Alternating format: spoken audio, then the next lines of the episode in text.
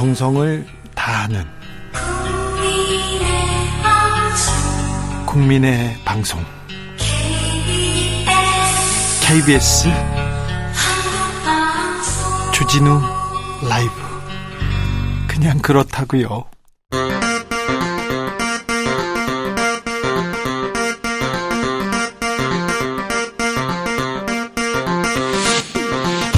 주진우 라이브.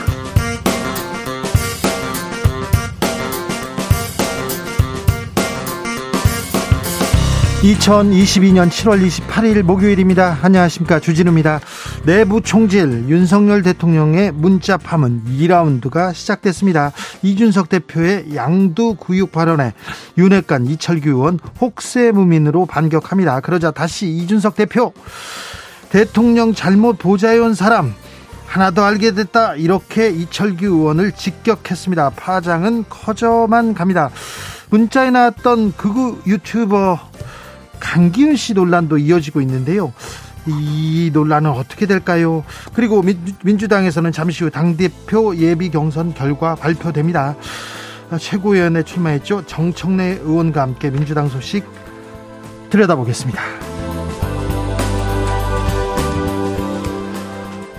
윤석열 대통령의 대북 정책, 선제 타격론, 김정은 북한 국무위원장이 정면 비난했습니다. 망언과 추태, 객기를 앉아서 봐줄 수만은 없다. 위험한 시도, 대북 선제 타격을 할 경우 윤 정권, 정권과 군대는 전멸될 것이다, 이렇게 위협했는데요. 김 위원장 핵무력도 언급했습니다.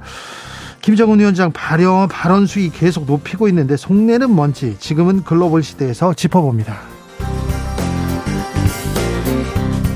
곧 팔월입니다. 광복절 다가옵니다. 정치권에서 광복절 특사 계속 이야기 나옵니다. 이명박 전 대통령에 이어서 한덕수 총리 경제인 사면 건의하겠다, 이렇게 얘기하면서 이재용 부회장, 신동빈 회장 언급됩니다. 김경수 전 지사 사면도 거론되는데요. 대통령에게 사면이란 어떤 의미일까요? 윤석열 대통령의 첫 사면을 두고 이 사면의 의미와 본질 짚어보겠습니다. 나비처럼 날아 벌처럼 쏜다. 여기는 주진우 라이브입니다. 오늘도 자중자애, 겸손하고 진정성 있게 여러분과 함께 하겠습니다. 요즘 정치권에서 사자성어 계속 언급됩니다. 양두구육, 혹세무민, 무민 나옵니다. 내부 총질은 사자성어는 아닙니다. 네. 자, 이 요즘 정치권 바라보는 여러분의 마음은 어떠십니까? 경제 좀 챙기지, 민생 좀 챙기지, 나 먹고 살기 힘드는데, 다 어렵다고 하는데 저 사람들은 어느 나라에서 나 사는 사람들일까, 이렇게 얘기하는 분들 많은데요. 여러분이 정치권에 가진 생각 네 글자로 표현해 주시면 됩니다.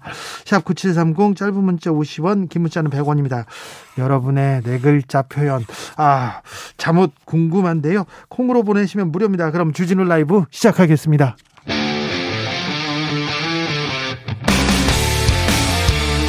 탐사보도 외길 인생 이십 년, 주 기자가 제일 싫어하는 것은?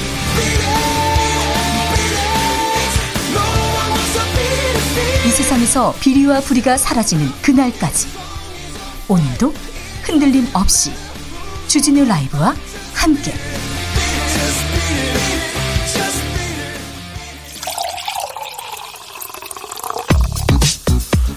진짜 중요한 뉴스만 쭉 뽑아냈습니다. 주스 정상근 기자, 어서 오세요. 네, 안녕하십니까. 현 정치권을 바라보는 네 글자 표현 뭔지 우리 청취자분들한테 여쭤봤습니다. 아유, 주라 청취자분들의 또 실력이, 또 능력이 굉장 굉장하기 때문에 네, 기대가 됩니다. 정상근 기자, 네, 현 정치권 네 글자를 표현하면 어떻게 해? 현 정치권을 네 글자로 표현하면 주라 정치로 하겠습니다. 아이고, 네, 좋습니다. 주라... 뭔가 표현을 하려면은 네, 알아야 되잖아요. 아, 그럼요. 네. 주라 정치 좋습니다. 정상근 기자 아주 좋아. 네. 아, 네. 괜찮았습니까? 네, 좋습니다. 네. 팔사삼사님께서 참 우습다. 네. 구일칠육 님 점입 가경 맞습니다. 점입 가경입니다. 자, 이렇게 점입 가경 중인 정치권, 그런데 북한 김정은 위원장 위협적인 발언 쏟아냅니다. 네, 김정은 북한 국무위원장이 윤석열 정부가 이 대북 선제 타격 등 위험한 시도에 나설 경우 전멸할 것이다라는 말을 했습니다. 단서를 달긴 했으나 전멸을 썼어요. 또 네, 새 정부 출범 이후 남측 정부에 대한 첫 공식 입장인데요. 네. 이 김정은 위원장은 어제 전승절 기념 행사 연설에서 이 남조선 정권과 군 군부, 군부 깡패들이 선제적으로 우리 군사력의 일부분을 무력화시키거나 마실 수 있다고 생각한다면 천만하다라면서 위험한 시도는 즉, 즉시 강력한 힘에 의해 응징될 것이며 윤석열 정권과 그의 군대는 전멸될 것이다 라고 말했습니다. 네. 특히 윤석열 대통령에 대해서는 직함 없이 이름을 그대로 부르기도 했는데요. 김정은 위원장은 윤석열 대통령과 그 군사 깡패들이 부리는 추태와 객기를 가만히 앉아서 봐줄 수만은 없다라고 말했고요. 예. 미국에 대해서도 미국과의 그 어떤 군사적 충돌에도 대처할 철저한 준비가 돼 있다라고 말했습니다. 대통령실에서는 깊은 유감 을 표현하면서 항시 대비 태세를 갖췄다고 했습니다. 윤석열 대통령은 오늘 정조대양함 진수식에 갔네요. 네, 해상에서 북한의 탄도미사일을 요격할 수 있는 차세대 이지스 구축함 일 번함인 이 정조대양함이 오늘 진수가 됐습니다. 팔천이백 톤급인데요. 해군의 네 번째 이지스함으로 이천이십사 년 말 해군에 인도돼서 실전 배치될 예정입니다. 그런데 이 얘기는 다 들어가고 김건희 여사 노란 치마만 보여요. 이런 얘기만 나와요? 네, 어, 김건희 여사가 모처럼 공식 석상의 모습을 드러냈는데요. 네. 어, 함정에 연결된 줄을 도끼로 자르는 진수식을 거행했습니다. 네. 자, 내부 총질 문자 이 라운드 들어갑니다. 강기훈이란 이름이 나왔는데요. 아, 논란이 이어집니다. 네, 박홍근 민주당 원내대표는 오늘 정책조정회의에서 이 강기훈 씨는 구구 정당인 자유의 새벽당 대표였다는데 어, 과거의 행적을 보면 이 탄핵의 서막, 여론 조작, 사 일오 부정선거 등 왜곡된 영상을 올리면서 활동한 인물이다라고 했고요. 어, 이렇게 극단적인 인물이 윤석열 정부 대통령실에서 일하고 있다는 사실은 너무나 충격적이라고 비판했습니다. 그렇습니다. 어, 또한 문재인 전 대통령의 경남 양산 사저 앞에서 원색적 욕설을 하며 시위를 벌인 유튜버 안정건 씨의 누나 안모 씨가 행정요원으로 채용됐다는 사실을 거론하면서 이 극우 유튜버 누나 채용에 이어서 이번에는 극우 유튜버 당사자가 근무하고 있다는 사실이 드러났다라면서 이 대한민국 대통령실이 극우 유튜버들의 일자리 요람이 되고 있다라고 비판했습니다. 자, 대통령실에서도 대답했어요? 네, 대통령실 관계자는 대통령실이 한 사람의 생각에 좌우된다는 발상 자체를 이해하기 어렵다라면서 이 민주당도 집권 경험이 있는 당인데 행정관 한 명의 생각에 대통령실 업무가 좌지우지된다는 건 있을 수 없다는 걸 충분히 알 수 있다라고 반박했습니다. 그러면서 어떤 한 사람을 극우, 극, 극좌라고 평가하는 것은 매우 위험하다라고 했고요. 누구도 그것을 단정적으로 말할 수 없다라고 주장했습니다. 어, 일부 극우적 발언을 했다고 해서 또 그 사람을 극우라고 단정할 수 없다라고 얘기를 했고요. 예. 어, 다만 강기훈 씨가 어떤 경로로 대통령실 행정관에 채용됐는지에 대해서는 행정관과 행정요원의 신상을 공개하지 않고 있다며 밝히지 않았습니다. 어떤 능력이 있어서 어떤 경력이 있어서 채용됐는지에 대해서는 얘기를 해야 될 것 같습니다. 너무 많은 지금 인사에 대한 잡음이 나오고 있어요. 근데 강기훈 씨가 어, 박근혜 전 대통령 탄핵이 중국이 박근혜 전 대통령 탄핵의 배후라고 얘기하고 그때 그 수사, 윤석열 대통령이 한 수사인데 그때 그 부분에 대해서도 중국이 뒤에서 배후가 있다 이런 얘기를 했어요. 이런 정도면 어, 좌파 우파가 아니라 기본적으로 상식이 좀 부족하거나 이거 사실관계를 파악해보지 않고 그냥 누구를 공격하려고만 한 사람이라고 생각할 수 있어요. 국민들 눈높이에서 보면요, 어떤 사람을 극우냐 극좌냐 사상에 대해서 묻고 어, 그 편 짓는 거 매우 위험한 거 동의합니다. 그렇지만 너무 극우처럼 얘기를 하고 있어요. 어. 극우처럼 얘기하는 것도 그렇지만 국민의 생각에서 좀 동떨어져 있는데 이 부분에 대해서 대통령실에서 좀 대답을 해야 됩니다. 이 부분에 대해서는 이 부 기자들의 수다에서 잘 좀 따져보겠습니다. 사육오일 님 제발 좀 잘해 제발 잘해 나왔습니다. 칠칠이팔 님 고집불통. 어, 칠공팔공 님께서 엉망진창 나왔습니다. 이미성님 오합지졸 얘기 나옵니다. 구일공칠 님 개그정치 얘기합니다. 지금 엉망진창 쟁창이 오합지졸이다 개그정치다. 이거 대통령실 대통령실한테 지적하는 내용이기도 합니다. 그거 좀 새겨들어야지요. 왜 지지율이 그 정도 나오는지 좀 아, 새겨야 될 거 아닙니까? 좀 고치려고 노력은 해야 될 거 아닙니까? 김혜경 여사, 김혜경 씨입니다. 이재명 의원의 부인 법인카드 논란과 관련해서 참고인 조사를 받고 있던 사람이 사망했다는 소식 전해졌습니다. 네, 경찰이 이재명 의원의 배우자 김혜경 씨를 둘러싼 법인카드 유용 의혹을 수사 중인 가운데 참고인 신분으로 경찰 조사를 받은 적 있는 남성이 자택에서 숨진 채 발견된 일이 있었습니다. 경기 남부경찰청에 따르면 그제 오후 사십 대 남성이 경기도 수원시 자택에서 숨진 채 발견됐는데요.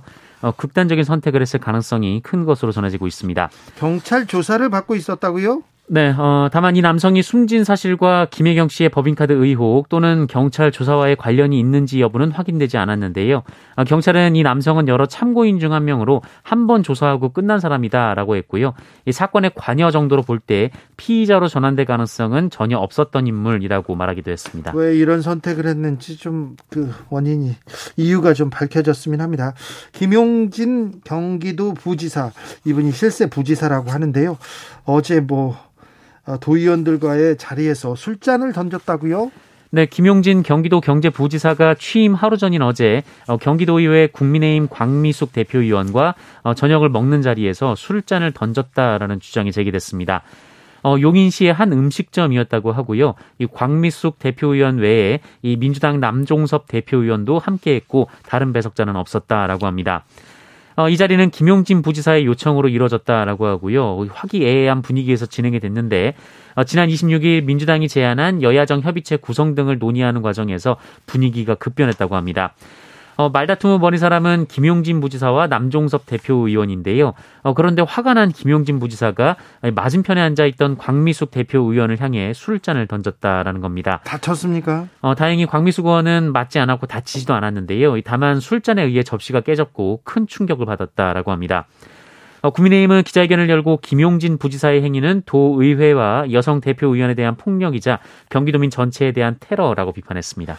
윤석열 정부 첫 대법관의 오석준 제주지방법원장이 지명됐습니다. 네, 윤석열 정부가 임명할 첫 대법관 후보로 오석준 제주지방법원장이 선정이 됐습니다. 이 대법원은 김명수 대법원장이 윤석열 대통령에게 대법관 후보 추천위원회에 추천 세 명의 신임 대법관 후보 가운데 오석준 법원장의 임명을 제청했다라고 오늘 밝혔습니다. 검찰이 오늘 여성가족부를 압수수색했네요. 네, 대선 공약 개발 의혹을 수사 중인 검찰이 여성가족부를 압수수색하고 있습니다. 서울중앙지검 공공수사 이 부는 오늘 이 서울 종로구 여성가족부에 검사와 수사관 등을 보내서 올해 대선 전 만들어진 정책 자료 등을 확보하고 있다라고 밝혔습니다. 앞서 검찰은 중앙선거관리위원회와 국민의힘에서 고발장을 접수한 뒤 지난해 십일월 이 민주당 정책연구실을 압수수색하는 등 강제수사에 착수했고요. 어, 이후 정영애 전 여성가족부 장관과 김경선 전 여성가족부 차관을 공직선거법 위반 등 혐의로 소환해서 조사하는 등 관련자 조사도 이어왔습니다. 이 수사도 저희가 자세히 짚어보겠습니다. 미국 연방준비제도가 기준금리를 크게 올렸습니다.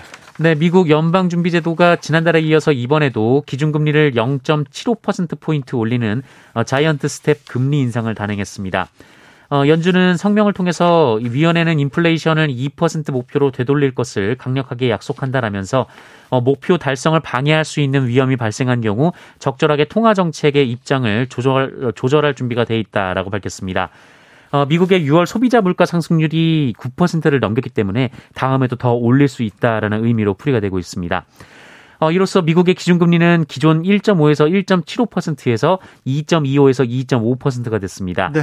어, 한국의 기준금리가 이 점 이오 퍼센트니까 한미 금리가 역전이 됐는데요. 네. 어, 이는 이천이십 년 이월 이후 이 년 반 만입니다. 또 올린답니다. 금리는 계속 올라갑니다. 이자도 계속 올라간다는 거 유념하셔야 됩니다. 코로나 상황은 어떻습니까? 네, 오늘 코로나십구 신규 확진자 수 팔만 팔천삼백사십사 명으로 어제보다 만 천여 명 정도 줄었습니다. 어, 지난주에 비해서 일 점 이 배, 이 주 전에 비해서는 이 점 삼 배로 더블링이 이어지다가 다소 줄어드는 추세이긴 합니다. 어, 그러나 위중증 환자 수는 계속 늘고 있어서요. 오늘 발표된 위중증 환자 수는 백구십육 명으로 어제보다 십구 명 늘었고요. 네. 사망자는 이십오 명이 나왔습니다. 네, 한편 전문가들은 여름철 코로나십구 재유행의 정점이 당초 예상보다 이른 일, 이 주 내에 도달할 수 있고 정점의 규모도 기존 전망치보다 작은 수준에서 형성될 것이다라고 분석하기도 했습니다. 코로, 코로나 상황이 심각합니다. 좀 각별히 유념하시고 주, 주의하셔야 됩니다. 네. 어, 과학 방역이라고 하는데 어떤 게 과학적인지는 잘 모르겠습니다만 최근에는 검사를 안 받는 사람이 많아요. 지금껏은 아, 아픈 것 같다 그러면 선제적으로 검사 받아라. 얼마 전까지는 그렇게 방역당국에서 얘기하다가 얼마 전부터 받으려면 돈 내야 돼요 이렇게 얘기하니까 어 그리고 확진자한테 어떻게 어떻게 해줘라, 정부에 또 손길이 닿지 않는다 이런 얘기가 많기 때문에 그럼 코로나 걸렸어도 나 검사 안 받아, 나 안 갈래, 혼자서 그냥 치료할래 이런 분들이 많아서요. 어, 코로나 확진자 수보다 훨씬 많은 확진자가 지금 돌아다니고 있다는 거 생각하셔야 됩니다. 네, 조심하셔야 됩니다. 포스코 사내하청 노동자를 원청 소속으로 인정한 판결이 나왔습니다. 네, 포스코 광양, 광양 제철소에 이 사내하청업체 노동자들이 자신들을 포스코 노동자로 인정해달라며 낸 소송에서 십일 년 만에 최종 승소했습니다. 어, 대법원이 완성차, 부품사, 타이어 제조사 등 이 자동차 업종 기업의 불법 파견을 인정한 적은 있지만 제철 업종 기업의 불법 파견을 인정한 것은 이번이 처음입니다. 어, 대법원 삼 부는 오늘 포스코 사내하청업체 소속 노동자 오십구 명이 포스코를 상대로 낸 근로자 지위 확인 소송 두 건에서 어, 정년이 지난 네 명을 제외한 아, 나머지 노동자들에 대해서는 원고 승소인 원심 판결을 확정했습니다. 어, 이들은 주로 천구백구십 년대 하청업체에 입사해서 포스코 광양 제철소에서 일해왔는데요. 어, 제철소 공정 업무를 맡았기 때문에 어, 이들은 자신들의 고용 형태가 불법 파견이라면서 소송을 제기한 바 있습니다. 어, 일 심은 원고들의 청구를 기각을 했는데요. 이 심은 해당 업무는 제철소 공정에서 필수적인 부분이고 이 포스코 정규직들과의 업무와도 밀접하게 관련돼 있다라며 어, 원고의 손을 들어줬습니다. 해병대에서 또 가혹행위가 발생했습니다. 네, 시민단체 군인권센터는 오늘 기자회견을 열고 지난달 이십이 일 해병 이사단 예하 모 부대에서 모 일병이 선임인 모 상병에게 구타와 가혹행위를 당한 뒤 기절해서 병원으로 이송되는 사건이 일어났다라며 제보 내용을 공개했습니다. 기절했다고요? 네, 이에 따르면 모 일병은 지난 유월 초부터 이 모 상병으로부터 괴롭힘과 폭행에 시달렸다라고 하고요.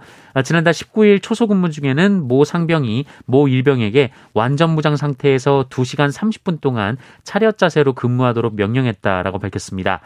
아울러 다른 중대 선임 기수를 외우지 못했다라는 이유로 뺨을 일곱, 여덟 대 때렸다라고 하고요.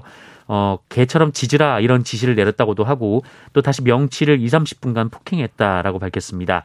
어, 같은 달 이십이 일에도 이 초소에서 구타와 괴롭힘을 당한 모 일병은 결국 의식을 잃고 쓰러져서 민간 병원으로 이송이 됐는데요. 어, 현재 외상 후 스트레스 장애로 다시 병원에 입원해서 치료 중이라고 합니다. 어, 그런데 이 부대 간부 일부가 어, 해당 일병에게 어, 너를 강하게 키우려고 한 것이다라는 연락을 한 것으로 전해졌고요. 어, 소속 대대의 주임원사는 일병 때는 누구나 힘들다라거나 어, 너의 정신적인 문제다라는 등의 발언을 한 것으로 전해졌습니다. 명백한 이 차 가해입니다. 강하게 키우려고 구타했다고요? 이 간부 강하게 키우고 싶습니다. 누구 마음대로 누구를 키우고 말고 구타로 강하게 만드는 그런 경우가 어디 있어요. 그런 경우가 해병대에서 또 가혹행위가 있었습니다. 간부도 그렇고요. 주임 원사도 누구나 힘들다. 맞으면 힘들죠. 원사님도 한번 맞아봐야 되겠습니까? 그러면 안 되죠. 누가 누구를 때, 때릴 자격을 줬습니까? 당신한테? 해병대에서 가, 계속 이렇게 있는데 해병대는 강하다. 우리는 막아야 된다. 어, 이런 얘기가 가혹행위가 밖에 어, 누설되면 안 된다. 이런 얘기를 하시는데 이번 엄중 문책 필요합니다. 해병대 이 문제를 어떻게 처리하는지, 주임원사 어떻게 되는지, 그리고 간부 얼마나 강하게 키... 이 간부가 강하게 키운다고요? 구타로 강하게 되는 그런 일은 없어요. 이 간부님 강하게 키우고 싶네. 이 해병대에서 이런 일 계속돼. 해병대 이 이거 줄줄이 이 지휘부까지 문책해야 됩니다. 이거 해임이 아니라 구속할 만한 내, 내용입니다. 얼마나 가, 계속되는 폭행으로 기절했어요. 기절했어요. 사람이 죽을 뻔했어요. 이걸 보고 강하게 키운다고요? 이분들 강하게 아, 주임 원사님 아, 그리고 이 간부 어떻게 했는지. 계산 제가 계속 쫓아가면서 취재해가지고 여러분들한테도 알려드리겠습니다. 해병대 어떻게 하는지 지켜보겠습니다. 해병대 사령관 어떻게 하는지 지켜보겠습니다. 네. 하, 참. 여기까지 하겠습니다. 주스 정상근 기자 함께했습니다. 고맙습니다. 해병대 구타사 행위 또 발생했습니다. 또 얼마나 얼마나 많은 가혹행위가 아직도 군에서 있는지 이런 거는 좀 찾아서 좀 하, 앞으로는 이런 일이 발생하지 않도록 좀 해야 될 것 같습니다. 요즘 정치권 상황 좀 네 글자로 표현해 주세요 이렇게 했는데 아, 많은 분들이 울분을 토하고 있습니다. 아, 한정숙님께서는 딴 세상 일 같다고 하셨고요. 유성환님 끼리끼리, 이재용님 대략 난감, 팔삼사사 아수라장, 구이공육 가지가지, 이재용님 일들 안 해? 일구공이님 산 넘어 산, 사육팔구님 남한 최고, 팔구구님 지지부진, 장영기님 진흙탕 속, 아, 김민수님 소탐대실, 칠오칠이님 적반하장 얘기 나옵니다. 계속 내 나만 잘했다, 내 목소리만 크다, 다 이겨야 한다는 태도 질타하고 계십니다.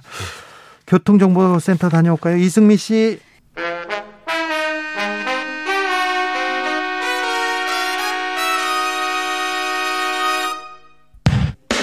주진우 라이브 돌발 퀴즈. 오늘의 돌발 퀴즈는 객관식으로 준비했습니다. 문제를 잘 듣고 보기와 정답을 정확히 적어 보내주세요.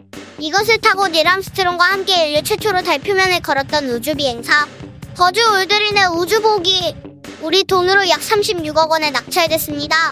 이 우주복은 이걸 임무 당시 올드린이 우주선 내에서 착용한 것인데요.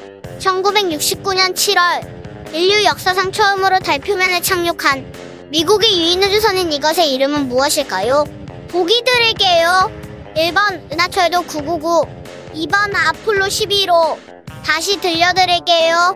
일 번 은하철도 구백구십구, 이 번 아폴로 십일 호. 샵 구칠삼공 짧은 문자 오십 원, 긴 문자는 백 원입니다. 지금부터 정답 보내주시는 분들 중 추첨을 통해 햄버거 쿠폰 드리겠습니다. 주진우 라이브 돌발 퀴즈, 내일 또 만나요.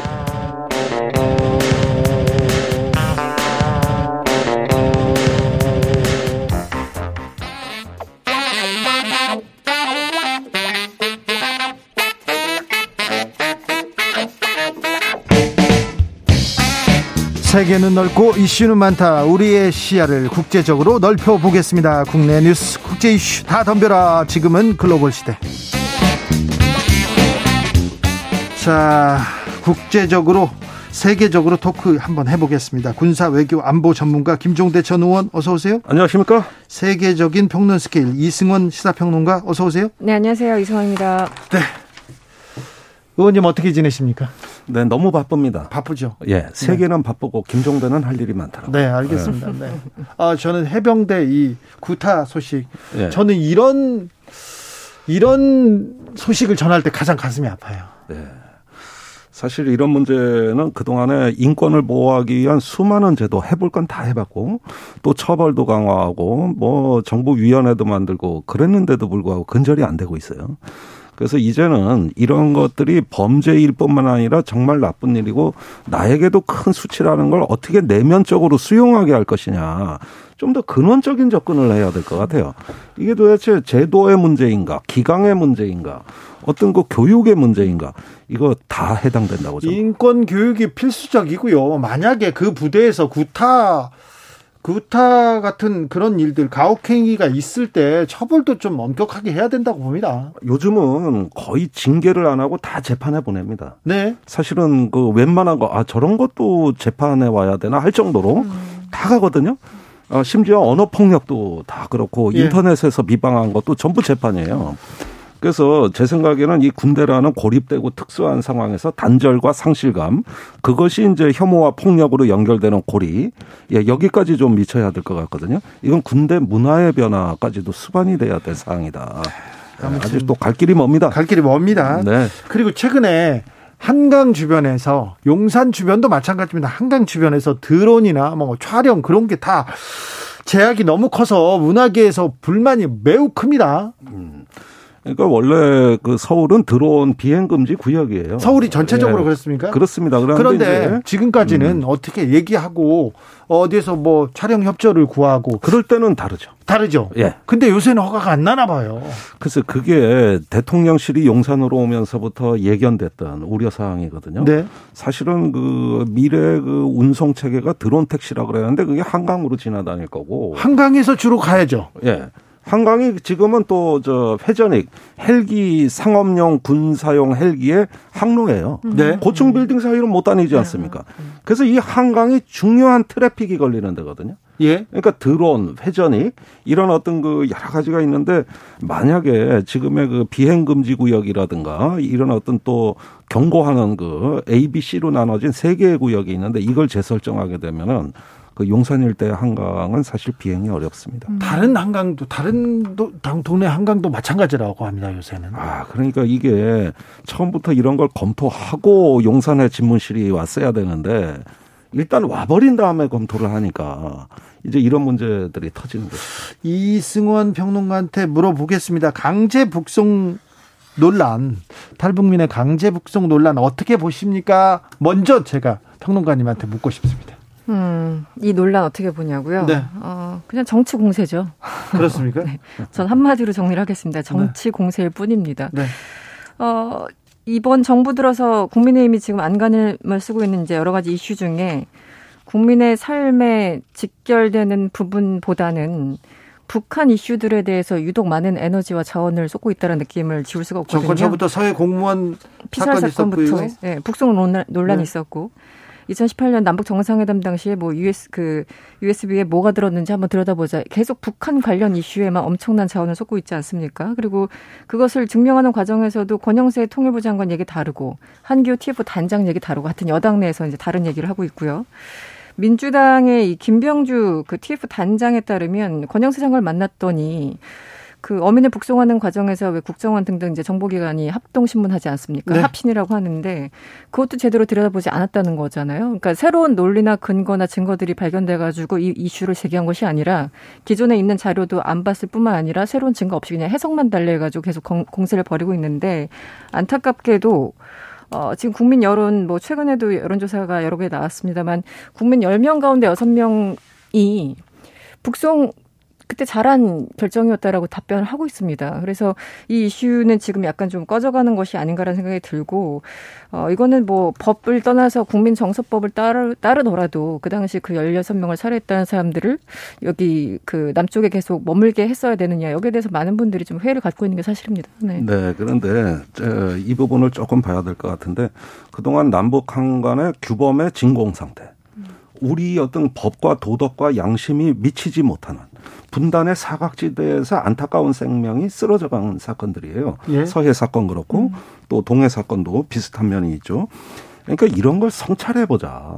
우리가 생명을 보호하는데 소홀함은 없었는지 한번 살펴보자. 전 이러면 대찬성이에요. 네. 그런데 이렇게 접근했으면 좋았을 걸 가지고 또 문재인 정부도 일부 소홀한 게 있다고 보여집니다. 그런데 갑자기 검찰 공안기관을 등한해가지고 압수수색을 하고 전직 국정원장을 고발하는 등 이 공안몰이로 이 사건의 의제를 관리했다는 겁니다. 그렇게 되면 검찰도 지금 어떤 법을 적용해야 될지 결정을 못 내리고 있어요. 지금 이 논란이 터진 지가 거의 석 달째입니다. 네. 그런데도 어떤 법으로 처벌할 거냐. 뭐 직권남용이다. 뭐 정보 삭제한 것에 대한 뭐 뭐 여러 가지 허위 조작이다 이런 얘기는 있는데 아직도 그 결정이 안 돼 있거든요. 그럼 이게 왜 검찰이 나서야 될 사건입니까? 네. 그게 아니라 우리의 집단 지성이 나서고 새로운 규범을 만드는 좀 창조적인 방향으로 나가야 되는데 이게 결국은 끝을 할 수 없는 정쟁이 돼버린 거예요. 예. 이게 언제 끝날지 알 수가 없는 거예요. 예. 아까 국민 육십 퍼센트 가까이가 문재인 정부 당시 탈북 어민 강제 북송 잘한 결정이라고 평가했다는 발언은요. 뉴스토마토가 미디어토마토에 의뢰해서 지난 십구 일, 이십 일 조사했으면서 조사했습니다. 중앙선거 여론조사심의위원회 홈페이지 보시면 자세한 내용 나와 있습니다. 자, 북한 김정은 위원장 입이 굉장히 좀 거칠어 거칠게 나오고 있어요. 예, 그렇죠. 네. 예, 아무래도 팔월에 한미연합훈련이 예정되다 보니까 네. 지금 서서히 한반도에 긴장이 고조되는 양상으로 또 강대강 대결 국면이 펼쳐지는 거 아니냐 하는 생각이 듭니다. 예. 사실 그 이종석 국방부 장관이나 권영세 통일부 장관은 북한의 핵실험은 준비가 다 끝났다. 예. 곧 할 수 있다. 이런 어떤 그 답변을 국회 대정부 질문에서도 계속 하, 답변하고 있고 사월부터 계속 얘기 나오고 있어요. 예. 사실은 내일 모레 한다 그런 게 벌써 석 달째. 그렇죠. 예, 그러니까 왜 안 하느냐 하는데도 썰이 많아요. 예. 중국의 압력 때문이다. 또는 장마 때문이다. 또 김정은 위원장이 더 좋은 시기를 택이라는 지도자의 선택이다. 이런 여러 가지 썰들이 있는 겁니다. 그런데 그것이 다 일리 있지만은 일단은 그 한미 연합 훈련이라는 걸 북한이 그냥 어 순순히 넘어갈 리는 없고. 이번에 어떤 전략 자산이 동원되는가를 지금 굉장히 북한이 관심 깊게 보는데 어떤 수준에서 어느 시점에 북한이 한번 세게 강대강으로 밀고 나올 거냐. 이런 부분은 지금 북한에서 검토 중인 것으로 보여지는 거죠. 그러니까 제가 보기에는 이 칠, 팔월에 이제 팔월로 넘어가는 상황에서 늦어도 팔월 말까지에 이 나라의 어떤 주변 안보 상황 이 부분에 그 결국은 저 어떤 그 또 하나의 고비가 있다고 보여지는 거고 북한은 이제 한미일과 뭐 협상하겠다는 미련은 완전히 버린 것 같아요. 그렇습니까? 예. 그냥 어, 주권국가 정상국가로 자기들끼리 가겠다는. 윤석열 정부 대통령실에서 어, 북한 김정은 위원장이 대통령 실명 거론하면서 위협적인 발언하는데 깊은 유감 표명한다고 했는데 어, 지금 정권은 뭐 내부 총질 중이어서 그런지 잘 모르겠습니다만 북이, 북에 관심이 별로 없는 것 같아요. 그래서 북이 조금 속상한 것처럼 보여요.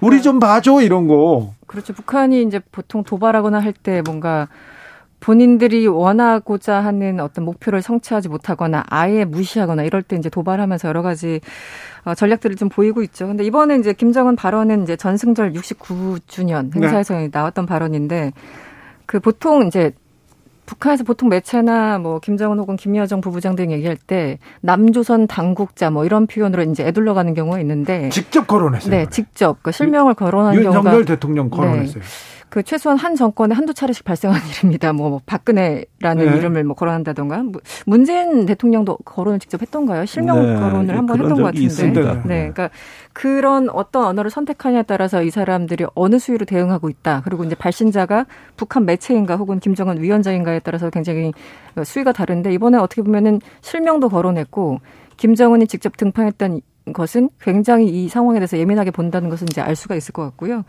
그 북한 같은 경우 이제 두 가지 얘기하지 않습니까? 그러니까 대조선 적대시 정책을 철회하라 그리고 이중잣대를 철회하라 할 때 이 적대시 정책 같은 경우에 가장 핵심적인 것은 한미 군사훈련으로 봅니다. 네. 당신들이 우리를 적대적으로 보기 때문에 군사훈련을 하는 것이고 이것은 결국은 북한을 침공하라는 것이다라는 논리. 공격훈련 아니냐 계속 얘기해요. 그렇죠. 우리는 이제 정례적인 방어훈련이라고 항상 이제 얘기를 하고 있고. 그런데 북한은 좀, 네. 그런데 좀 신기한 게 훈련하는 영상을 보면 꼭 이렇게 해병대나 이런 우리나 우리나라 이렇게 특수부대가 이렇게 어디를 상륙하는 훈련이에요. 방어보다는. 네, 네. 아무튼 네. 그리고 또 하나 이제 이중잣대는 보통 이제 위성 발사. 아, 당신들은 위성 발사 평화롭게 활용하는 거고 우리가 위성 발사면 왜 무기 개발이냐 이렇게 네. 이런 논리로 항상 이제 얘기를 하는데 이제 어쨌든 그들의 논리죠. 근데 이번에 이제 의원 말씀하신 것처럼 한미 군사훈련도 앞 이제 팔월에 뭐 야외 기동훈련 한다는 거 아니겠습니까? 예. 실병 기동훈련을 최대 규모로 최대 규모로 할 것 같아요. 지금 네. 발표는 안 됐습니다. 그리고 뭐 에프 삼십오도 지난달에 지난달 이번 달에 왔죠. 예, 연합공중훈련 네. 칠월에 음, 했습니다. 네, 그리고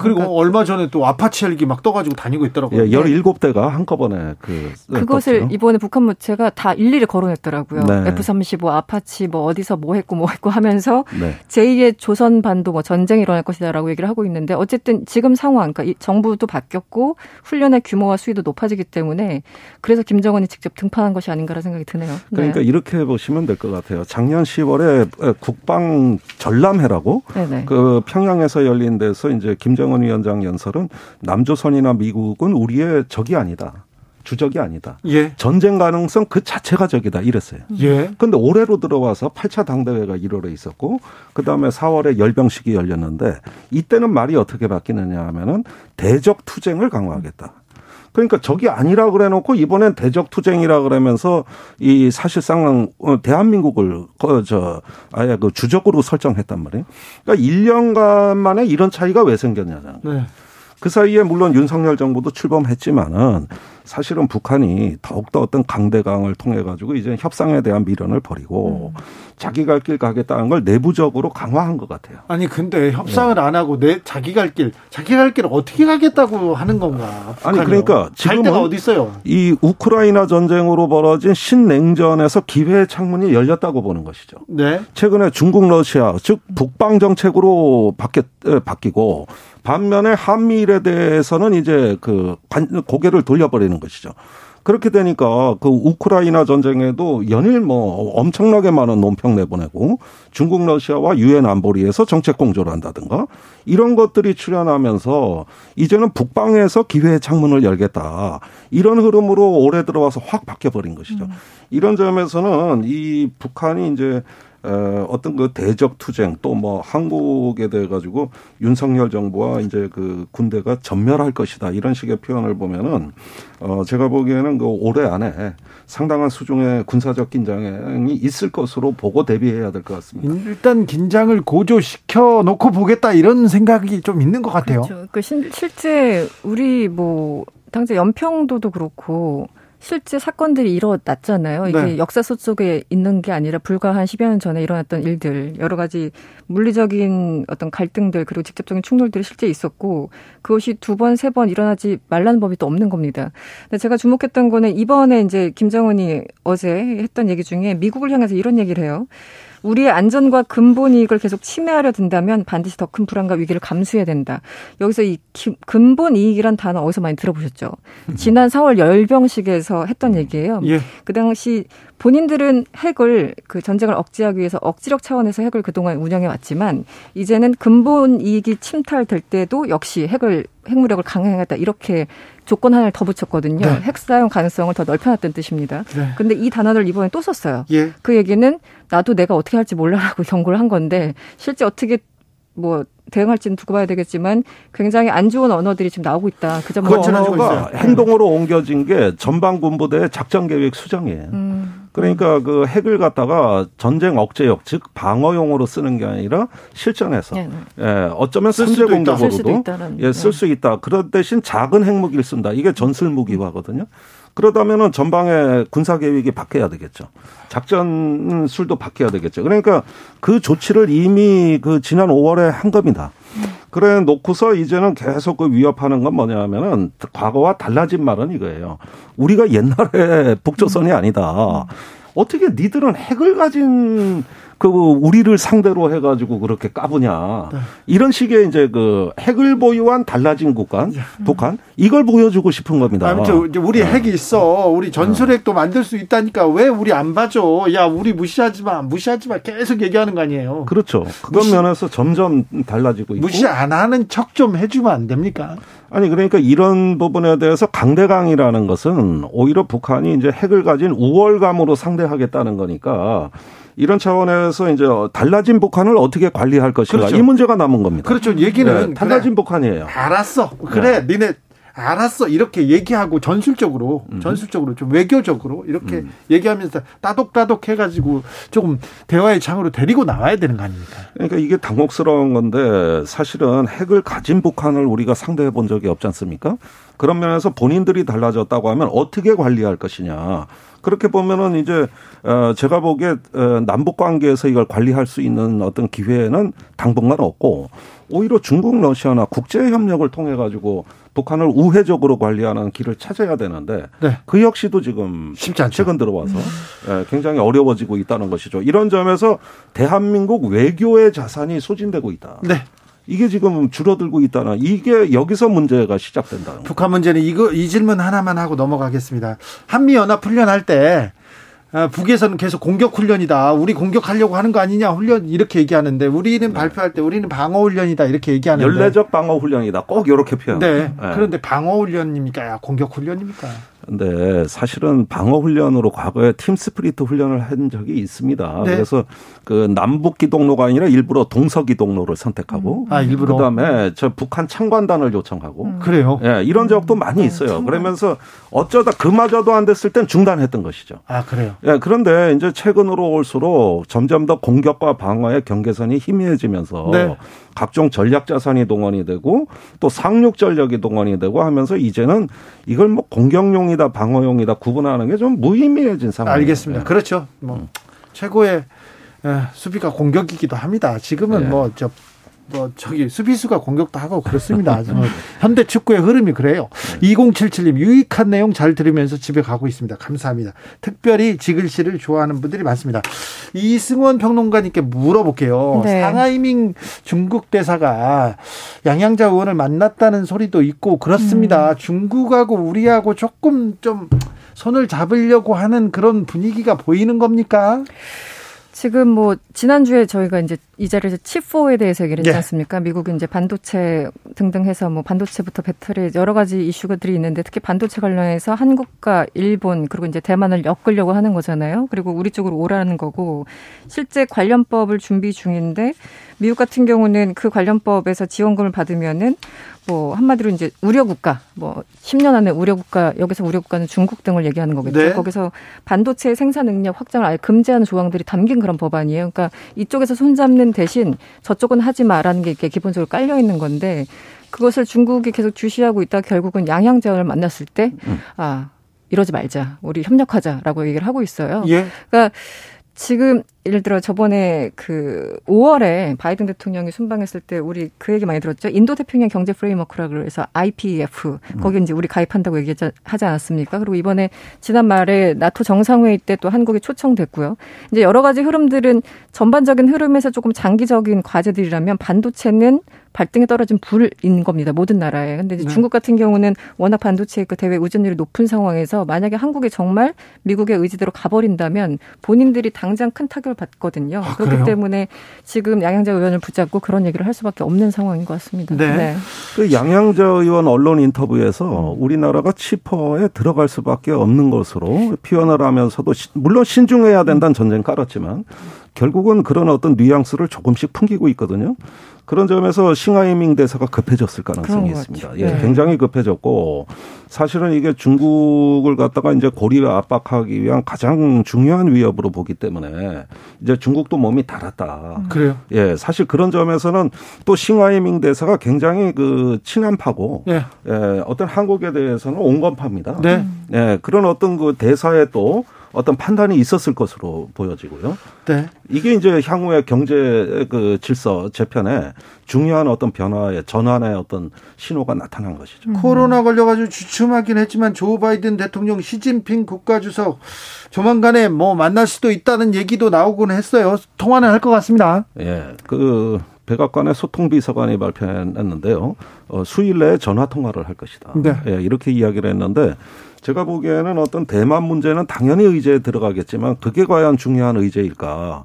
물론 낸시 펠로시 하원 의장의 대만 방문이 있기 때문에 중국 측으로부터 문제 제기가 있을 걸로 보여지지만은 제가 보기에는 일단 어, 바이든 대통령이 자기 앞이 급한 거. 네. 예컨대 인플레이션 상황이라든가 어떤 공급망의 위기라든가 이런 부분에 대해 가지고 또 중국하고 협력할 건 협력할 것으로 봅니다.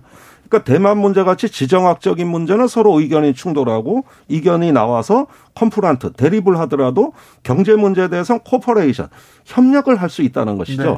그래서 협력하고 조정하는 네. 이런 부분하고 그 대립하는 부분이 다 나오는데 이렇게 전화통화까지 할 이유라고 한다면은 제가 보기엔 협력이 더 급하지 않을까 음. 조심스럽게 전망이 돼요. 바이든은 지금 그래도 막.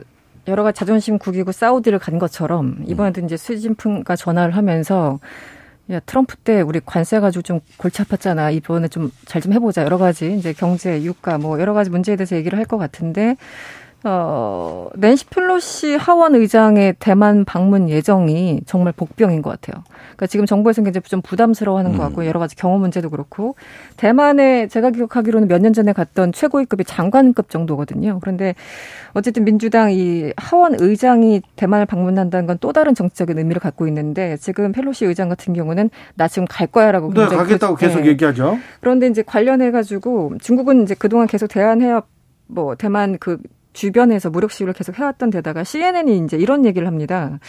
중국이 최근에 최악의 경제 실적을 발표했던 데다가 시진핑 국가주석 연임 이제 삼 년임 할 것인가 중요한 정치 일정 앞두고 만약에 펠로시가 정말 대만에 간다면 우리가 상상하는 것보다 훨씬 더 강경 대응을 할 가능성이 있다 이런 얘기를 하고 있거든요. 그래서 아마 펠로시 의장의 그 대만 방문 그 여부에 따라서도 그 이제 뭐 결정이 되겠죠. 지금은 가는 것처럼 얘기를 하고 있는데, 그래서 그 두 정상 간의 내용의 어떤 수위나 톤과 방향에 조금 영향을 미치지 않을까라는 어떤 우려가 좀 있습니다. 네. 근데 진짜 갈 거냐? 음. 예, 분명히 그러니까 예, 펠로시 네. 의장은 간다고는 했지만 언제?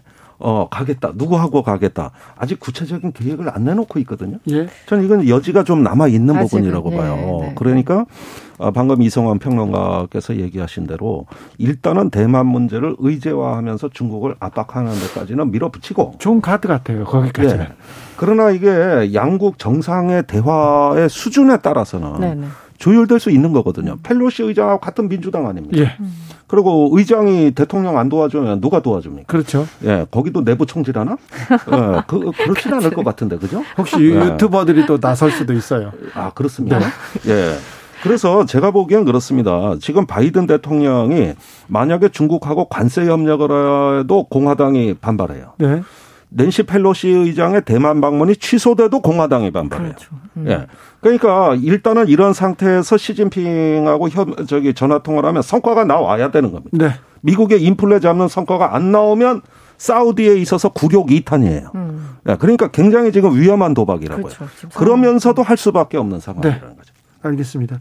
아, 조 바이든 대통령하고 얼마 전에 에스케이 최태원 회장하고 전화를 했습니까? 뭐, 화상. 뭐, 화상. 화상 통화를 했나 본데, 땡큐를 여러 번 외쳤다고 하는데, 대통령이, 미국 대통령이 기업인하고 한국 기업인한테 이렇게 계속해서 연락하고 막 이름 부르고 친한 척하고, 이거 굉장히 좀, 어, 생소한 광경이에요. 그 국가 정상끼리 만날 때도 그렇고, 이제 기업인들끼리 만날 때 그렇고, 미국은 그 호칭을 가지고 친근감을 드러내잖아요. 네. 우리나라처럼 뭐 특별히 존댓말이 있는 그런 언어 구조도 아닌데다가. 그래서 최태원 회장에게 애칭, 뭐 이름을 부르면서 굉장히 친근감을 표시했다는 거죠. 토, 토니요? 토리요? 네, 토, 음. 토니? 토니. 네, 토니인가요? 네, 토니라고 그랬죠. 네. 그, 그러면서 이제 뭐, 비록 화상으로 만났지만 땡큐 땡큐를 연발했다고 하죠. 왜냐하면 이번에 이백이십억 달러, 그러니까 우리나라 돈으로 한 이십팔조에서 이십구조 사이 정도 되는 돈, 어마어마한 돈인데요. 저기... 이, 예. 미국에 투자해. 세금은 한국에서 깎아줬는데. 예. 이번에 뭐 법인세도 뭐 인하한다고 예. 하죠, 우리나라에서는. 예. 근데 칠십억 달러 이미 그 투자한다고 투자해. 에스케이가 했는데 이것까지 음. 합하면 한 삼백억 달러를 이제 투자한다는 겁니다. 그러니까 아유, 땡큐, 땡큐, 땡큐를 세 번 정도 할 수밖에 없죠. 그리고 예. 이번에 최태원 회장 만나서 지난 오월과 똑같습니다. 바이든 대통령은 한국에 와서 뭐 북한 관련해서 여러 가지 얘기했지만 결국 경제, 네. 일자리 만들기 얘기했던 것처럼 이번에도 그래서 일자리를 엄청나게 만들 거야로 이제 기승전결 그 얘기가 끝났거든요. 네. 최대한 얻은 거죠, 바이든 입장에서는. 바이든 대통령이 이제 오월에 윤석열 대통령하고 회담을 하고 국내에 돌아간 귀국 인사를 할 때 네. 팔천 개의 일자리를 음, 만들었습니다. 그렇죠. 네. 그러니까 여기 한국에서 저 지금 우리 대통령실은 한미동맹을 뭐 전략 포괄적 정밀력 동맹으로 격상하고 경제안보를 했고 하고. 민주주의 연대라고 이런 성과를 거뒀습니다. 이러는데 바이든 대통령은 그런 얘기 한마디도 안 하고 그러니까. 팔천 개 일자리 만들었습니다. 아니 근데 지금은 전 세계적으로 경제 예. 위기로 아, 내가 좀 어려워. 내 주변이 힘들어. 앞으로도 힘들 것 같아. 그런 생각을 하고 있는 것 같아요. 그런데 예. 조 바이든의 전략을 윤석열 대통령이 조금 조금 좀 배웠으면 하는 그런 생각도 조금 듭니다.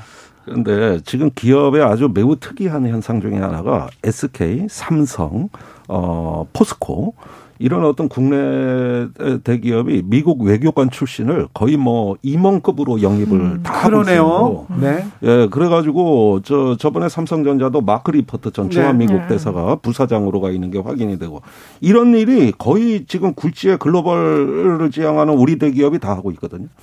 그러니까 요즘은 정부의 외교 라인을 재벌의 외교 능력이 거의 뭐 비등해지거나 오히려 어떤 때는 앞질러 가고 있다는 거예요. 음. 저번에 작년 오월에 문재인 바이든 정상회담 때는 삼성이 음. 우리 외교부보다 먼저 백악관에 가서 어, 독자적인 외교를 하고 그 뒤에 열렸거든요. 그러니까 이번에 에스케이그룹의 또 대미 외교가 시작이 됐고 이렇게 봤을 때는 미국과는 기술동맹, 중국과는 시장보호, 예, 이런 어떤 그 저기 이중 전략을 대기업이 본격적으로 뛰어들었다는 겁니다. 음. 이렇게 안 하면 망할 수도 있는 거예요. 최태원 회장이 이번에 어쨌든 칩 포 관련해서 그 기자가 현장에서 물었거든요. 사실은 칩 포에 우리가 가입하게 되면 동맹으로 묶이게 되면 아무래도 중국의 시장이 넓은데 에스케이도 부담되는 거 아니야라고 물었더니 최태원 회장 거기에 대해서 이제 언급하는 걸 좀 꺼려해서요. 뭐 지금 아직 확정된 건 아니지. 점점점 우리 정부에서 잘 하겠지. 점점점 우리는 유리한 쪽을 선택할 거야. 이 정도인데 그러니까 그 계속 경계선에 있는 것 같습니다. 기술은 받아와야 되고 미국 쪽에 시장은 중국 쪽에 열려 있고 그러니까 기업 입장에서는 양쪽에서 조금 현명해 가야 되는데 우리 정부는 양쪽에서 현명해 가는 게 아니라 한쪽에 완전히 몰아주기를 하고 있잖아요. 그래서 기업들도 사실 그 중에서 좀 그 중간에서 좀 난감한 표정을 짓고 있는 것이 아닌가라는 생각이 듭니다. 그러니까 이럴 때는 그 기술 동맹이다, 경제 동맹이다 이런 말보다는 우리 기술 주권 확립과 음. 시장 보호라는 이걸 오히려 기조로 외쳐야 되는 거 아닌가. 자꾸 이것을 건너뛰어서 동맹 동맹이라니까 기업의 부담이 지금 리스크가 커졌다는 거예요. 아무튼 중간에 우리를 두고 미국하고 중국하고 막 싸우고 너 누구 편이야 막 묻다가 갑자기 또 둘이 손을 잡고 있기 때문에 미국과 중국이 헷갈려요. 우리는 뭘 어떻게 해야 될지 좀 그 줄서기보단 살피기가 우선이라는 겁니다. 그렇습니까? 일단 살펴보자. 이 네. 판이 뭔 판이냐? 네. 네. 일단 알아야죠. 네. 호흡을 가다듬고. 네. 네. 네. 어, 구칠오공님 진짜 재밌네요. 퇴근길 속이 후련합니다. 쏙쏙 들어옵니다. 이렇게 얘기하고 사육팔칠님께서는 김종대 이승원님 오늘도 좋은 정보 주셔서 감사합니다. 이렇게 얘기합니다. 오늘도 잘 배웠습니다. 네. 고맙습니다. 지금은 글로벌 시대 김종대 전 의원 그리고 이승대 평 이승원 이승원 평론가와 함께했습니다. 김종대가 워낙 세가지고요. 이게 네, 뭡니까? 죄송합니다. 제가 사과하세요. 네, 네 사과합니다. 네, 저도 사과하겠습니다. 네. 오늘도 감사했습니다. 이승원 평론가 잘 가세요. 고맙습니다. 아, 저는 잠시 숨 좀 돌렸다가요 여섯 시에 이 부 이어가겠습니다.